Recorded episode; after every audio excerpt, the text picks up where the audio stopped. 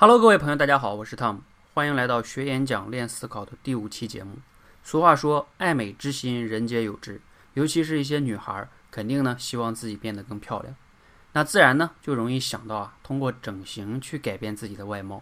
但是呢，大家有没有想过，整形如果顺利的话，那当然皆大欢喜；万一整形不成功、失败了，会带来哪些后果呢？你真的有想过吗？今天啊，这期节目呢是金卫坤。他有讲他自己这五年来所有的整形失败给自己带来的一些痛苦和经历，希望呢你听了之后啊，会让你更加全面的去看待整形这件事情，好吧？接下来我们一起来听一听金卫坤的演讲《整形改变人生》。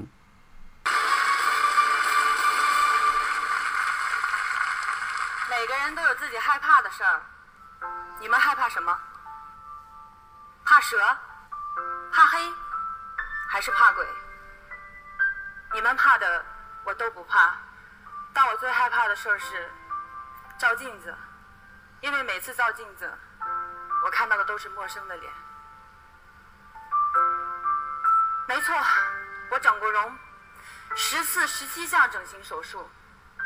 那是个什么概念？就是你们今天看到的这张脸，眼睛、鼻子、颧骨、下颌角、下巴。全都动过刀，就像歌里唱的一样，我的脸、我的鼻子、眼睛、下巴、我的酒窝，全都是假的，假的，包括耳朵。还好我耳朵是真的。为什么要整容？说起当初整形的原因，其实真的挺让人难以启齿的，因为我胸太大了。从十六岁开始，我就经常被人起一大堆奇怪的外号，走到街上的时候老被人这样指指点点。我没有穿过吊带衫，没有下过水，没有游过泳，甚至连跑步都是件很困难的事情，所以我选择了整形。我希望能通过整形手术摆脱负累，能像普通女孩一样穿上漂亮的衣服，去过正常的生活。但我没想到，却成了我噩梦的开始。当绷带拆除那一刻，我看到的是发黑的胸部，因为乳腺组织的坏死，我必须每天进出手术室，忍受医生用刀子在我身上割取组织的疼痛。因为伤口没有办法愈合，我四处求医，真的我找遍了所有的医生，他们都束手无策。他们跟我说，切除胸部吧。但是我那时才二十三岁。二十三岁以后我要怎么活下去我不知道。在我人生陷入最最绝境的时候，我看到了一档韩国整形真人秀节目，里面有一个案例跟我的情况特别相似，但是修复的特别特别好。那一刻我觉得我有救了，随即我报名参加了号称那档节目的中国版，并且幸运的被选中了。我永远都记得二零一三年十二月九号，专家握着我的手跟我说，我可以帮你修复胸部，而且还要给你一张完美的脸。那一刻我真的，我激动万分，就像黑暗中抓明了抓住了救命稻草一样。可我没有想过要动我自己的脸，但节目组告诉我说，我们这个节目会在中韩两国最有影响力的电视台播出。然后我们会把你签给韩国最大的造星公司，推你出道，你就会像节目里其他的女孩一样华丽蜕变，成为明星。这对于从小就热爱表演，但是苦于没有机会的我来说，简直是超级大乐透。那一刻我就被诱惑了。随后我经历了三次手术，我以为熬过了痛苦的恢复期，三个月。我可以拆掉纱布，像电视里演的那样看到一个美丽的仙女，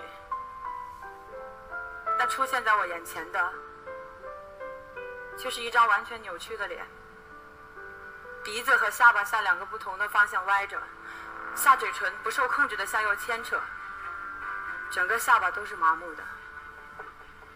的确是仙女，是脸先着地的仙女。从那以后，为了修复，我不得不又进行了多次的手术。这次录制之前，我刚完成第四次修复，现在的脸都还在肿着。我常常担心自己的脸会出问题，因为我脸上的骨头全部被截开过，现在靠钉子固定着，有十二颗。人多的时候，我下意识的躲开，我特别担心，万一谁跑过来撞到我，我的鼻子会歪了，我的脸会塌了。从二零一一年整形到现在，五年了。这五年里，我不敢见朋友，我没有办法工作。 所有与女孩美丽有关的东西，跟我都没了关系。女人最美好的几年青春，全挣扎在维权和修复上。大家不要以为我是个案。据中国消费者协会统计，近十年来，我国每年因整形美容导致毁形的案例多达两万起。我接受过近千人的咨询，我帮助过二十七个人维权。 我看到过有人因为手术失败成了植物人，我看到过有人因为整形失败，十九岁选择了自杀，还有很多很多，我每每提起来都会很揪心的，每一个都是活生生的案例。我不反对整容，但是我希望大家想清楚，你们真的可以坚强到能够承受整形失败为你们带来的痛苦吗？ 我相信在场没有几个人敢说你比我更坚强。今天你们看到的靳卫坤，十次进出手术室，十七项整形手术，我脸上的骨头全部被拆开又重新接上过，身上的皮肤组织无数次的被抽取、切开，可以说我经历了从人到鬼，又从鬼到人的过程。除了忍受身体的伤痛， 我还要忍受来自心理上的折磨和煎熬，去维权，被恐吓、威胁，设计陷害，被无缘无故带到警察局，在异国的街头，在众人的围观中，他们用听不懂的语言诋毁我，而我就像被扒光了衣服一样，流着眼泪，只能面对大家的指指点点。我已经记不清我有多少次想要自杀。 爬上医院的窗台，又被妈妈拽了回来。我相信，以上任何一件事情都有可能摧毁你。如果你还是想整容，当然可以，那是你的权利。但是我真的想问，你准备好了吗？如果你想重塑脸型，那请你做好至少要在脸上镶入十二颗钉子的准备。如果你想要完美的下巴， 那请你做好双颚手术失败后有可能失去咀嚼功能，一辈子只能吃流食的准备。如果你想要双眼皮，那请你做好有可能双眼手术失败之后，你的双眼无法闭合，只能睁着眼睛睡觉的准备。如果你没有准备好，那我劝你最好放弃。你不要以为那些术前告知同意书上写的医疗风险 只是走个过场，那些经过你签字同意、白纸黑字的医疗风险，它真的会发生，并且全部发生在了我身上。如果这些你都能接受的话，亲爱的，我相信这个世上已经没有什么你不能接受的事儿了，包括那张你并不满意，但却健康、天然的脸。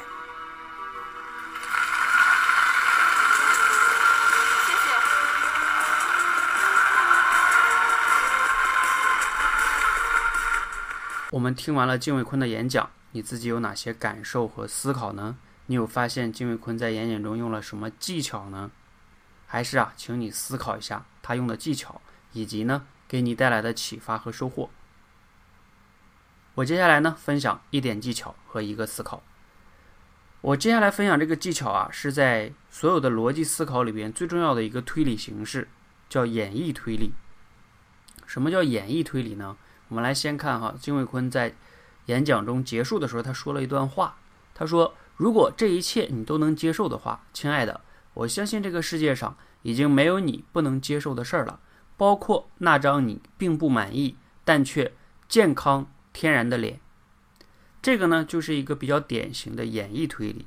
我们把它翻译成演绎的三段论式的，你就会理解哈。第一个大前提叫 所有整形失败面临的不幸的事儿这就是那一切嘛不幸的事儿，我都可以接受。这是第一个大前提，所有这样的事儿我都可以接受。这张不太令自己满意的脸也是一件不太幸的事儿，所以我可以接受这张不太满意的脸，即不用也就不用去整形了。其实它它这个呢就是一个完整的演绎推理的一个逻辑。那演绎推理呢，刚才用这个解释啊，可能你还是有点不那么的清晰。我再给你举个例子，你就更容易理解。比如说，我们说所有的人都是要想活着都需要吃饭，那小明是一个人，所以小明要想活着也得吃饭，就是这样的哈。它这是一个大，前面的两个呢都叫大前提，最终结尾这块呢推出的是一个叫结论。那它这个泾渭坤这个也是类似于这样一个逻辑哈，你要学会翻译。这个演绎推理呢在逻辑推理是里边是非常非常重要的。大家如果感兴趣呢，可以在我们说话改变世界的微信公众号的后台回复逻辑，我之前呢讲过二十二节的逻辑方面的小课，每节课就十几分钟，你可以逐一的学一学，包括演绎推理，还有啊、呃、类比推理，还有这个其他的很多类推理形式哈，这个还是值得大家去学一学的。那我接下来再简单说一下哈，这个演讲呢给我带来的一点思考。其实大家整形的目的是什么呢？无非啊是希望自己变得更美。